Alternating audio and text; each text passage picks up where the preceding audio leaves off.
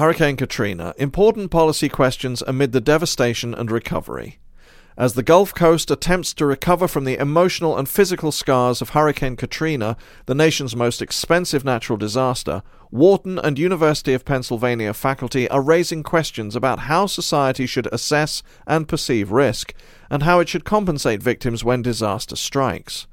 A new book entitled On Risk and Disaster Lessons from Hurricane Katrina by University of Pennsylvania Provost Ronald J. Daniels, political science professor Donald F. Kettl, and Howard C. Kunreuther, Wharton Professor of Operations and Information Management, argues that the US government has become an insurer of last resort and questions whether that unofficial policy is contributing to larger and costlier disasters. The hurricane, which last summer killed 1,300 and wiped out more than 250,000 homes, is only one example of the kind of calamity that confronts the United States, the book points out. Earthquakes, tornadoes, pandemic disease, and terrorism are also threats. The book grew out of a symposium on the Katrina disaster sponsored by the University of Pennsylvania in Washington, D.C. in December. A second symposium is scheduled for February in Philadelphia.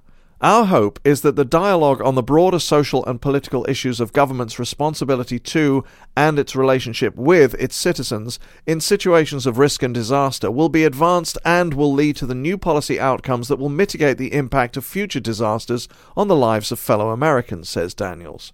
The central themes of the book are the importance of assessing the risk associated with a disaster in advance, and equally important, gauging how the risk is perceived and how people will react to the risk. In addition, says Kunreuther, the book explores how to manage risk before and after a disaster, stressing the links between the two. Blueprint for Redevelopment.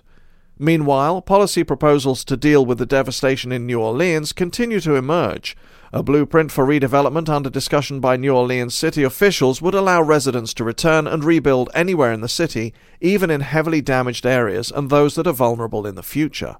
At the same time, Richard H. Baker, a Republican from Baton Rouge, is pushing legislation to create the Louisiana Recovery Corporation, which would spend up to $80 billion to pay off real estate lenders and homeowners.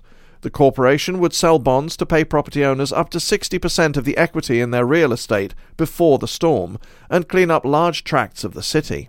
The corporation would eventually sell the land back to developers. The idea is similar to the Resolution Trust Corporation created by Congress to bail out the savings and loan industry in 1989. The challenge really is to ask, at what price do you rebuild New Orleans? asked Kunreuther. And how do you accomplish this in such a way that low income people and those who can't afford to take protection can be assisted? One has to make a choice, he adds. Do you help people in advance of disaster and make an area safer, which may require subsidies to low income people from the government or other sources? Or do you wait until after a disaster occurs and then provide large amounts of disaster assistance? Kunreuther, who is also co director of Wharton's Risk Management and Decision Processes Center, says the key to devising strategies for disaster is to accurately assess the odds of one occurring, but also to consider how people will react to the risk. Perception of the risk is a really challenging issue, he says. People always say, This is not going to happen to me until after a disaster occurs. Prudent policy, he adds, calls for risk assessment in advance of disaster that includes a detailed cost benefit analysis of the price of preventive measures versus the value of property. An evaluation of issues of fairness and equity, particularly as it relates to low income residents, is also important, Kunreuther notes. Still, perception of risk remains a critical piece of the formula. You can look at issues of efficiency and equity, but unless we really understand how people are treating that risk and perceiving it, we are not going to make good policies, says Kunreuther. It's that combination of the assessment and the perception which led us to ask what the right strategies are. He uses the example of building a new levee to protect against floods. If a levee is built, everyone says, I'm now protected by that levee.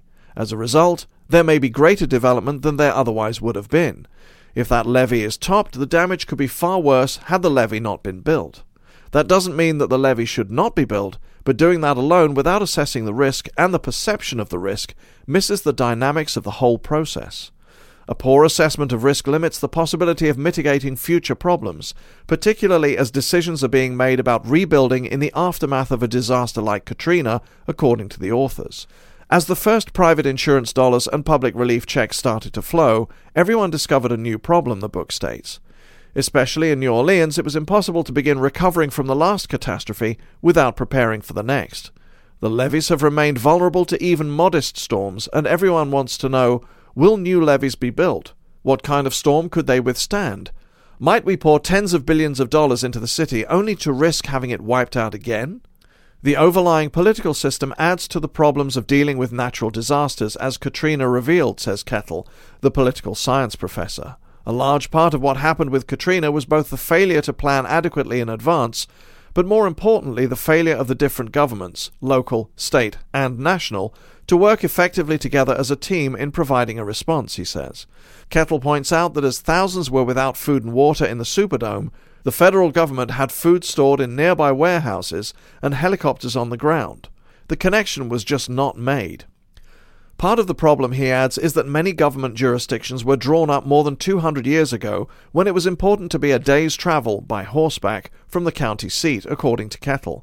That made a lot of sense in the 1700s and 1800s, but it's not a good match for a disaster on the scale of Katrina or the terror and public health problems we confront today. Creating a new set of government boundaries would not help either, he says. Instead, what is needed is seamless coordination between governments, as well as the private sector and individuals. For example, Coast Guard Vice Admiral Thad Allen, who was appointed to replace former Federal Emergency Management Agency Director Michael Brown as the head of disaster coordination for Katrina, demonstrated the ability to work well with other agencies in the weeks following the hurricane. His instincts are all towards coordination and spanning the boundaries, says Kettl. We know how to do it, we just don't do it often enough moral hazard. Another political issue that came to light in the Katrina disaster is the disconnect between federal and local interests. While the disaster's impact was local, the federal government has pledged the resources of the entire country to aiding those in the region hit hard by Katrina. This leads to what economists call the moral hazard problem, in which individuals face no real consequence of their decision to rebuild or to go without insurance because they know the federal government will step in after a crisis to bail them out. While it is not an official policy, Kettl says the examples of other hurricanes, including Andrew in 1992 and the September 11, 2001 terror attacks, suggest the federal government is politically unable to turn its back on victims of disaster. For example, the book notes local officials have little incentive to steer development from particularly hazardous areas or enforce tough building codes if it is not they or their citizens who pay the price to rebuild. When the federal government comes in and writes a check, you will keep doing things over and over because even though it is not a formal policy, it is how people have it is how people have formed their expectations, says Kettl. If the federal government plans to continue to pay out after natural disasters, it should come out and say so and adjust other aspects of the legal and regulatory system, he says. For example, it could require flood insurance in vulnerable areas to protect the interests of taxpayers who don't live anywhere near an area that is prone to disaster. As it is now, everybody just winks and knows the government will come, says Kettl.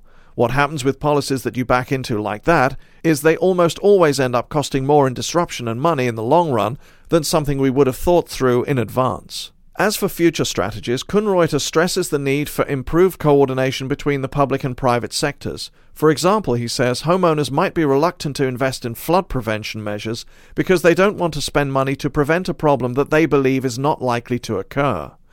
Even a reduction in insurance premiums would not convince most homeowners to pay up front to solve a potential problem.